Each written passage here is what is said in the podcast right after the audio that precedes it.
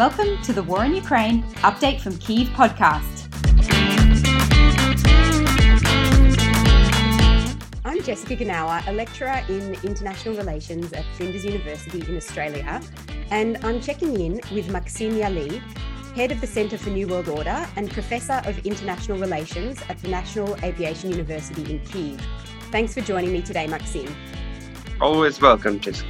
We had a sort of interesting, I guess, talk from Putin in recent days where he seemed to be making an analogy possibly between himself and Peter the Great, but also talking about Russia's historical claims to territories that are now currently in Eastern Europe and other European countries. He mentioned specifically Estonia, he talked about Sweden. So, do you think that this is just Putin giving a talk for his domestic populations? Or do you think that he does actually have some kind of expansionist aims that realistically go beyond Ukraine? First of all, I would like to mention that context is important. He was saying it to pupils who study fake history. If you just compare textbooks history at school in Soviet Union, then after it collapsed during Yeltsin time and then during Putin uh, first uh, few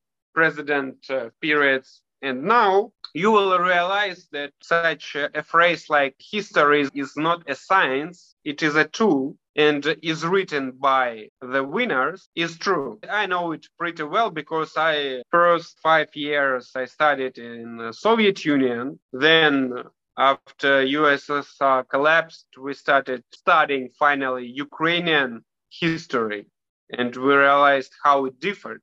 So it's the first thing, like context. He was sending messages, first of all, to domestic audience, but as well to outside world. It is rebranding of Putin.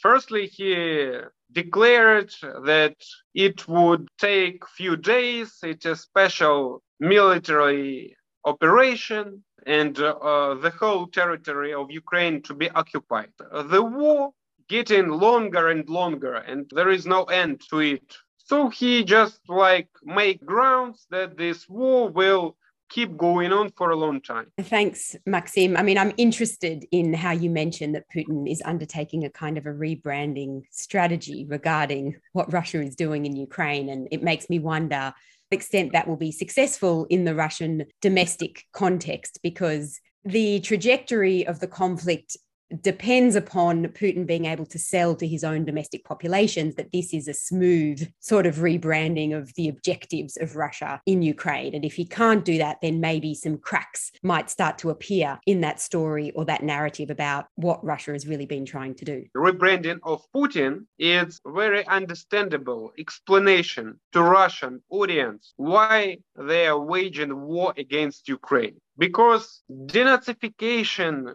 demilitarization, they don't realize and understand what it means. So, I mean, the goals he proclaimed, yes, on the 24th of uh, February. Mm-hmm. But to get new territories, it's understandable for a common Russian very well for those who are going to this war it is like you know it's in russian identity and uh, the principle of empire russian empire particularly it's just expansion. If they stop expansionism these troubles internal problems will blow up russia. It's a way to export chaos. Mm-hmm.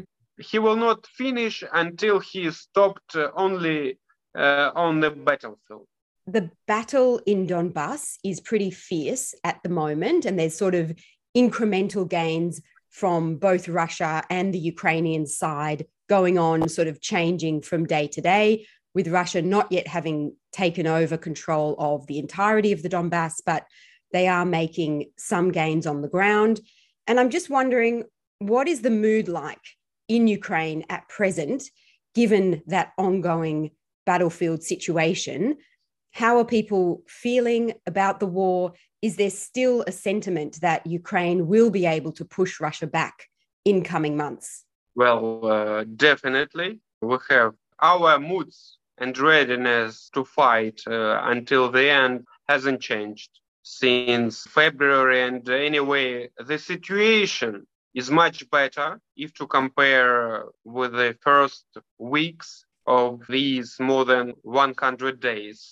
But still, we are losing uh, so many soldiers, 100, 200 a day, mm-hmm. just because Russians, particularly in Donbas, uh, they have advantage 10 times shells, etc. So they have it uh, from uh, Soviet times, and unfortunately, we have used all almost everything. Now, almost all the Soviet shells, caliber 152 millimeters, it is produced only in, in Russia. So we need, of course, new ones from the West. We already use NATO standards, right? Uh, but during uh, these two months, more than two months of the Battle of Donbas, we received only 150 artillery systems. Of course, we need at least uh, a thousand. We realize that the war will uh, go on for a long time.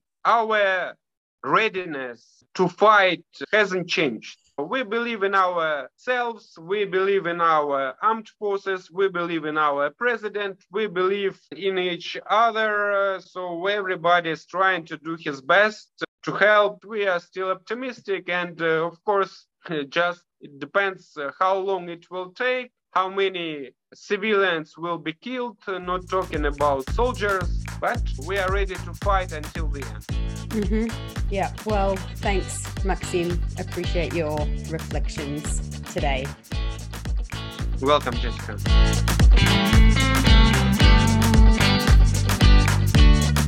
You've been listening to the Update from Kyiv podcast. Thanks to Mr. Smith for our theme music. See you next episode.